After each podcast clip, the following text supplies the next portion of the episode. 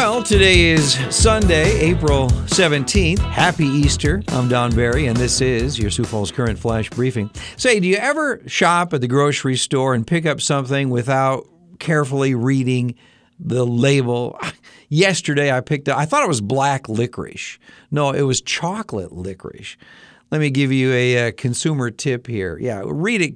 it. It's not working for me. You can try it, but uh, anyway. Today's program is being brought to you by MPI Video Media Productions Incorporated. Weather wise, today is uh, not necessarily the Easter we were hoping for, but uh, the upcoming week looks pretty nice here. There is a 40% chance of morning snow today with a high uh, this afternoon of 49. Sunny, windy, and 46 on Monday. Looking ahead, it looks like sunshine and 68 on Thursday. I love it. Our flash briefing flashback song was a number one song on the Billboard AC chart in 1986. This is a song about lost loves. Remember this one? Once upon a time, once when you were mine. I will play this song in about four minutes here. On our celebrity birthday list for April 17th, composer, musician Jan Hammer is 74 today. Probably his most popular and most famous song was the theme to uh, Miami Vice. Jennifer Garner is 50, Victoria Beckham is 48, and Boomer Esiason is 61 today. On this day in history for April 17th, in 1964, the first Ford Mustang was formally introduced. Yeah, the sticker price back in 64 was $2,368. And the price of a gallon of gas, what do you think? Yeah, 25 cents. In 1993, on this day, two LA police officers were convicted and sentenced to prison for beating Rodney King and violating his uh, civil rights. Two other officers were acquitted. And in 2011, on this day, the movie Thor, starring Chris Hemsworth and uh, Natalie Portman, premiered. In the world headlines, according to Fox News, Moscow is warning the U.S. to stop arming Ukraine following the sinking of a Russian warship. Police said the bodies of more than 900 civilians were discovered in the region surrounding the Ukrainian capital following Russia's withdrawal, noting that most of them were fatally shot.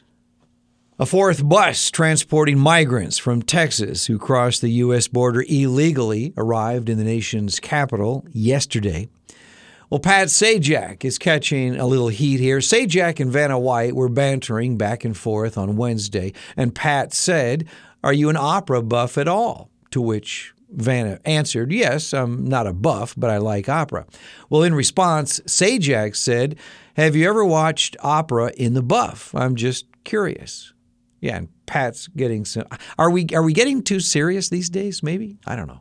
Actress Liz Sheridan, who played Jerry Seinfeld's mother, has passed away. She died of natural causes at the age of 93.